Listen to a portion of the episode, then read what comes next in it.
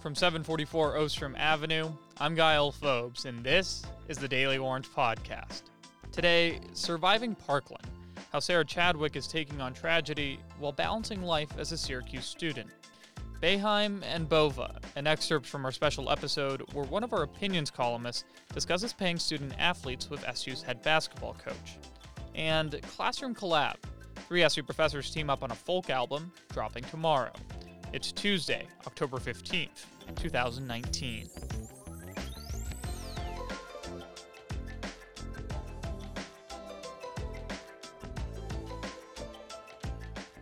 Sarah Chadwick stood outside the Alabama State House on August 1st, 2018. She was shouting at a senator through a microphone, and she said senators never want to talk to her um, when she's protesting.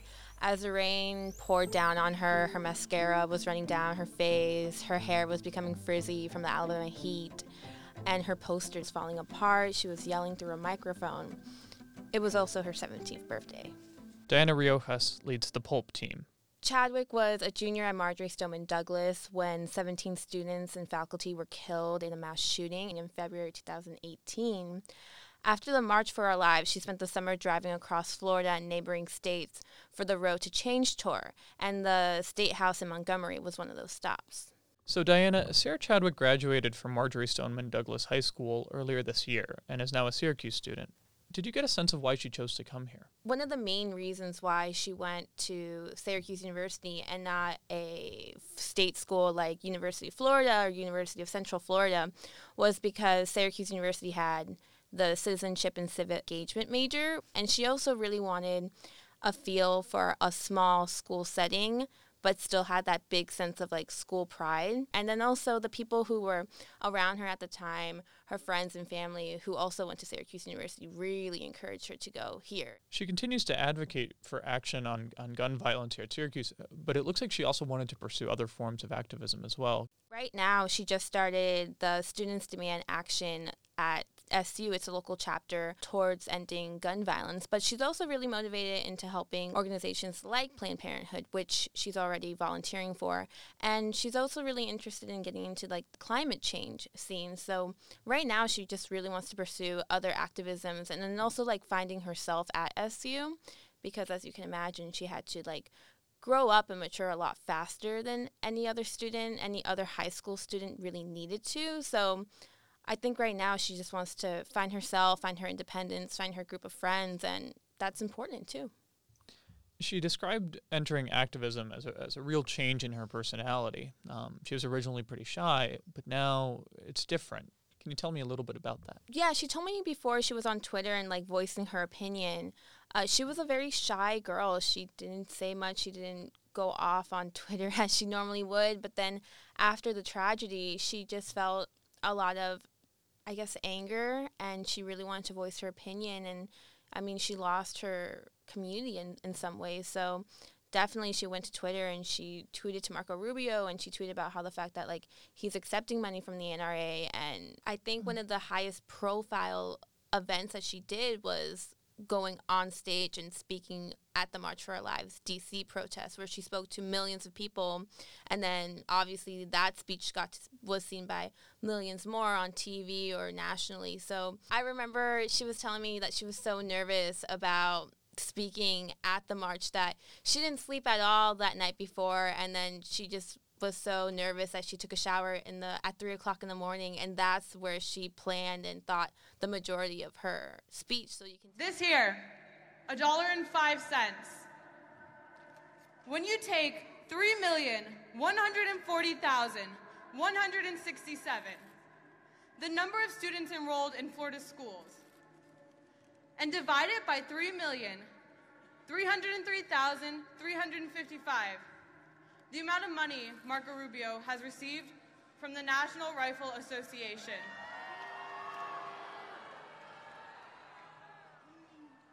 It comes out to a dollar and five cents. Is that all we're worth to these politicians? A dollar and five cents? Was $17.85 all it cost you that day, Mr. Rubio?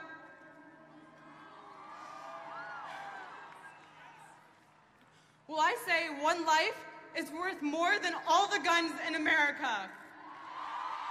Um, at the speech, she was ready to go, but it was very much an in the moment kind of approach. A worthy reminder in your piece is that Sarah and the other students at Parkland returned to school not only grieving the loss of their friends, but they were building a national organization in creating March for Our Lives. How did it affect her remaining time in high school? Given her activism and all the travel opportunities she got to do because she was a voice and she was the face of the organization, it was pretty hard for her to like balance school and then those responsibilities, especially junior year. She was missing a lot of school. She told me at weeks at a time she just would not be there and she would have to do her homework um, and catch up. But then when she was there, she had to handle the fact that 900 students had to be relocated from where the shooting, like the majority of the shooting occurred, to other sections in the schools. So teachers were sharing classrooms. And then uh, on top of that, because of Hurricane Irma uh, earlier in the school year and then the time lost from the shooting, people were just catching up on all the things they missed and like prepping for the final exams. All of those combined just brought a real stressful environment and to no fault of any teacher she said it was just like there is no plan for what what you do academic wise for what life is like after a mass shooting. Exactly. Yeah. So all of those combined, you kind of have to think on top of your head. That is sort of a worthy reminder in that while the media may leave, there is still a, a lingering effect of having a crisis like this. Did she describe any lingering worries about the threat of gun violence? Obviously, when you go through something like that and there hasn't been any change in policy nationally or anything that can really prevent something like this to happen, you're going to have these worries. During the summer, this past summer, she talked about how some of her friends went to University of uh, Central Florida and the UCF police sent out a very vague message saying someone potentially may have a gun on campus or in a dorm.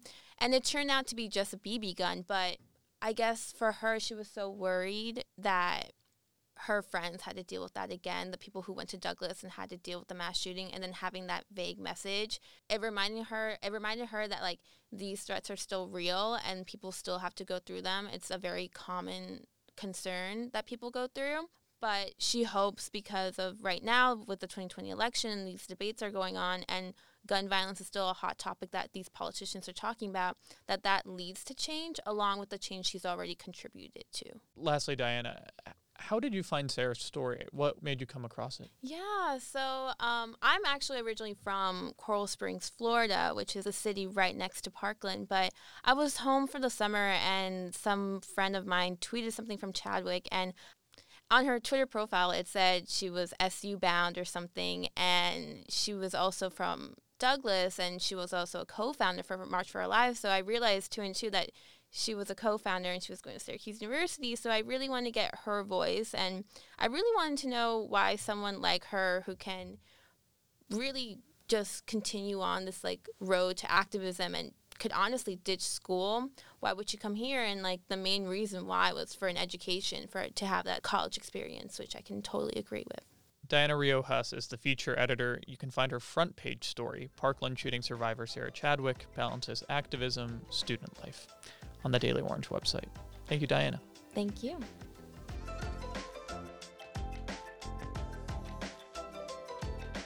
Prior to the interview, I was of the mindset that there's absolutely no reason why college athletes should not be compensated. I grew up an athlete myself, and I know the hard work and dedication and sacrifice that it takes, especially to make it to that stage. And I thought that it was ridiculous that they weren't being paid. Sam Bova is an opinion columnist with the Daily Orange. But then now I'm sort of of the mindset that it's just more complicated of an issue and it's multifaceted. For your first ever column, you wanted to focus on an issue that has long been around but has recently taken on new legislative traction in New York and California. That is, of course, the issue of paying student athletes and allowing them to sell the rights to their own names and media. In major props, you landed an interview with Jim Boeheim, a fixture of college sports and the head coach for SU's men's basketball team. So, when you walked into that conversation, did it seem as if he understood the perspective that you were coming in with? Yes. Well, I, I explained my perspective in the email, and then so he knew like as I was sitting down what I was gonna ask him, like even before I said anything. So he he actually started the interview. It's kind of funny by just saying like, "Here, let me let me just teach you something really quickly." And and what and what were those things? So in your piece, I, I think that the issue of equity comes up pretty early on. From the from a coaching perspective, his his main point was about the equity of it from school to school, from player to player, from sport to sport. I was with Charles Barkley the other night, and he made a great point. If you're at Alabama, and you'll get money, you do a commercial or something. So who's going to get the commercial? Quarterback, The point guard, point guard, safe, uh, running back. Even maybe they get a fifty thousand dollar commercial. Just throwing that out there. Mhm. What's the tackle say? What's the guard say on the football team? Where's my money? Where's my money? Yeah. I think they're going to do that. It has unintended consequences. that like who's going to decide who gets what and where's that going to come from if that was the case then our other programs it might be more difficult to keep them afloat We break it. We we. You have to understand. Our budget is a couple million dollars, and women's basketball is two million dollars. Same. We have thirteen scholarships. We have for. They have fifteen. So all that money, where does it come from? They don't make any money. So that comes from us. Lacrosse, soccer, women's field hockey. We fund all those. If you just had basketball and football as your only two sports, you could say, okay, yeah, there's extra money here. We're making money. Let's give it back. It's not like that. But that's what everybody says. They say, you're making this money, but it isn't. There is no profit. Did he make any point about how much we are already giving athletes and maybe not direct compensation but just in ways that he thinks that people may may misconstrue the idea of what we actually give athletes already What people don't know, let me ask you, how much does a basketball player get at Syracuse right now? What does he get? What's his, just a scholarship right 74000 That's in the neighborhood. That's what you think, right? Yes, and that's that's what what everybody thinks. Well, it's not. Every one of our players, because we can feed them breakfast, they can go over to the snack area there and get a salad and wrap during the day. Then we feed them after practice. Every one of our players takes his board in cash and his cost of attendance. How much do you think that is? probably another Fourteen hundred dollars a month. wow So you're a scholarship basketball player because I didn't, I was aware of it, but until my son actually got it, I said, "That much? yeah You get a check for fourteen hundred dollars each month. Now you have to buy your food out of that, but we give you two or three meals a day. Yeah. So now, if you're a need student, who I worry about more, you get a Pell Grant for five thousand. So now, if you're a need student, you get two thousand dollars a month plus your tuition. was that is there a specific place that that's supposed to go 2000 in your pocket just for whatever you want for whatever you want. And unfortunately, we have to train our play. Too many times they go out and buy the video games and sneakers, you know. But but they, my point, the only point is, is that student athletes are getting a lot more now. It used to be when I was school, you got a scholarship, you ate in the dorms, and if you were late, you didn't get to eat in the dorms. And so you didn't, if you didn't, you had to pay your own food. So now we feed them and they get money.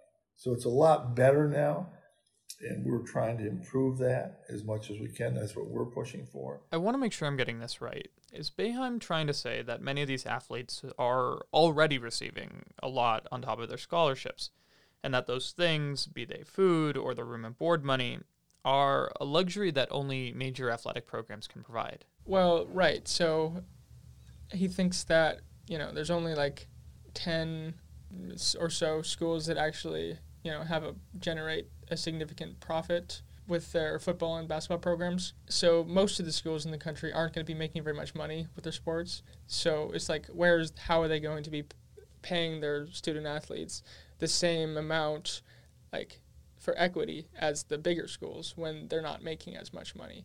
And it's like should should they be paid based off of their hard work or based off of the the people who are watching or interested in their in what they're doing because you know you could be from a smaller, less bankable sport and still work just as hard as someone from a from like basketball or football. And did Boeheim say anything about what he thought as a potential solution to that? Well, the only thing that he brought up as a problem uh, was his own paycheck, which obviously he wasn't going to advocate that he receive a pay like Cut. cut. Yeah.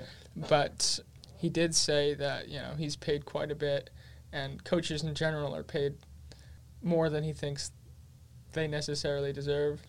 And he also mentioned that like in foot in the football football programs, a few years ago, the top football coach w- would be paid like, you know, maybe close to a million. Yeah. But then because of that, other schools from that are competing with them start paying their coaches more, and then it keeps going in that uh, same pattern.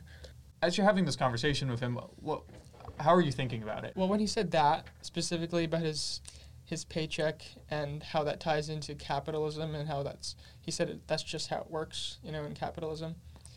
I think like he said that if you, if you're good at something, then you get paid, but then the top players are good at what they're doing and they're not getting paid. So I think that sort of contradicted itself. And then another thing he brought up was that the athletes that aren't going to the pros There's 4,000 players in college basketball on scholarship. 3,900 of them are happy as shit. They're not, they're not going to be pros. They're getting a free scholarship, right? And the 100 that aren't can go ahead and play, and they're going to make a lot of money.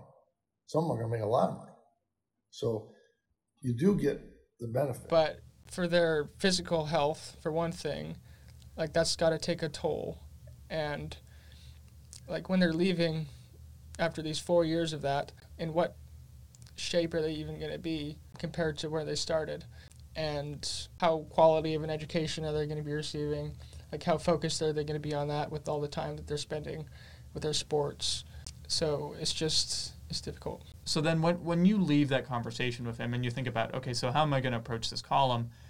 You come in there with your existing belief that there's no reason, and maybe correct me if I'm wrong, but there, there's no reason why we shouldn't be paying these athletes. Yeah, so I think that there's no reason why college athletes wouldn't deserve to be paid. I don't think that's the dilemma. I think the, the dilemma is how to make that happen. And most people have different opinions on that. People have different opinions about, because it, it really comes down to an economic argument. And that's one of the most difficult things to think about, if like to grasp, is like how do you create equity in when money's involved. Sam Bova is a liberal columnist in our opinion section. You can find his bi weekly column on the Daily Orange website. Thank you so much, Sam. Thank you.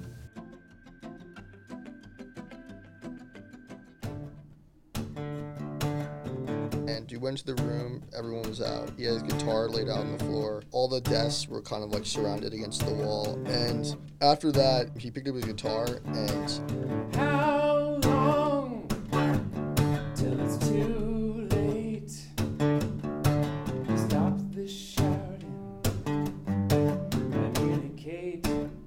Chris Scarglato was a contributing writer for Pulp. and just when he played, like the room just like captured all that sound and kind of like vibrated it. Now, Chris, who was it that was performing? Jeffrey Pepper Rogers, he's he's a musician that um, is also a professor here. He teaches in the side. He used to teach at Newhouse for magazine. Teaches also creative writing and um, songwriting, and he's been playing guitar since he was twelve. And he also has uh, a band called the Jeffrey Pepper Rogers Band, and they're kind of a folk-driven band that uh, Grateful Dead vibe, which means that they kind of have multiple genres mixed into one. So it's kind of like a big smoothie of a bunch of different genres. And before the interview, I listened to the entire album because he sent me a link. And it was I, I was mainly a folk album and I got that. And then like all of a sudden like I remember one of the songs like he just like I hear like a saxophone solo come out of nowhere. I'm like, yo, like what is this?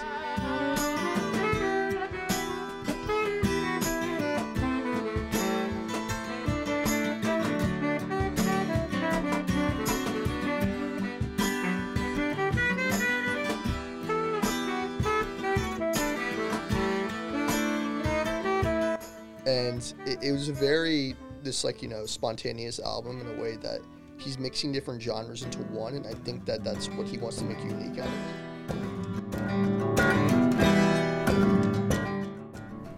the music is just such a basic part of who I am, I guess. It helps you uh, understand things in your life or in the world better. Uh, you know, what I do in the classroom at SU is just a, uh, an extension of, of all that. The work that I did at acoustic guitar, what I've done as an author.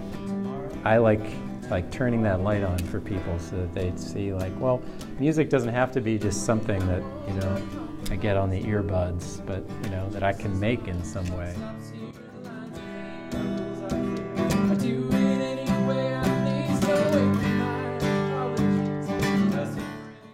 Just wondering there, how many albums has the Jeffrey Pepper Rogers Band had? Well, he's released five albums total. He didn't really give me a direct number what exact albums he released as a band. It was kind of like, you know, like he had more people come onto the band time after time. He started off with a guy named Josh DeCaney. Um, they've been at a dinosaur barbecue event that happened like over 10 years ago. And uh, Josh DeCaney is a phenomenal drummer. He has background in Brazilian and jazz music. And so at one of these music nights, Rogers saw DeCaney, and then they ca- they came a duo after that. Roger was on vocals and guitar, and then DeCaney was just like strumming on the background on the drums. Rogers also had you know background with another guy that lived near him, Jason Fridley. He's a biology professor, which I found pretty interesting. But uh, Fridley, he was the guy that was you know like on this section that came out of nowhere and they met each other through actually Rogers moved in next to him and they met with each other and like Rogers like saw like really could play other instruments. Rogers started inviting him to gigs and then well, yeah, after that, you know, they, he kind of, you know, just got featured left and right. And then kind of he officially joined. And then the last member is not really connected to Syracuse um, University. She's more connected to just kind of like the Syracuse community as a whole. Uh, her name is Wendy Ramsey. She uh, plays the flute and a bunch of other instruments. She's mainly a woodwind no, player. And she also does backup vocals. And she was mainly meant at, so Syracuse professors had this sort of, you know, event where they would every single like month they would all meet with each other like one one person's house and they would just have jam sessions and um, they went through there I'm, I'm guessing like wendy ramsey just like met them through mutual friends and then she joined the band Now, their album that is dropping tomorrow, Live and Listening, was recorded at one of their concerts. How did that come about, and, and why did they make that decision to keep it as a as a live album? rogers mainly told me that they had like an excellent uh, sound engineer there that night and he kind of felt like the vibes of it was at um, 443 social club. And when he went in they started playing the sound engineer was recording and he didn't really know what to expect coming out of it. And then he, when he got home he listened to it. He's like he's like oh like this actually could be an album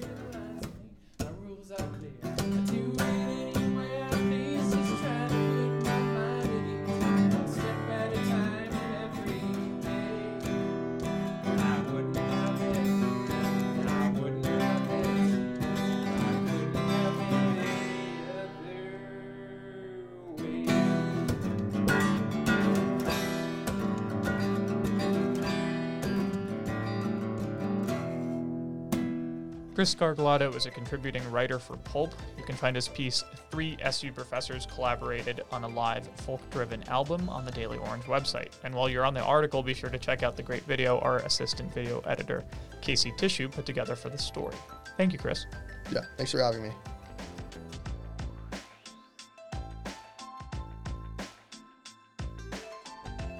A special thank you to Diana and Chris for all of their reporting, to Sam Bova for his opinions, to Lizzie Kauma, our assistant producer, for all of her help this week, and Amy and Kevin for all of their help as always. You can catch new episodes of the Daily Orange podcast every Tuesday morning on your favorite podcast platform. We'll see you next Tuesday.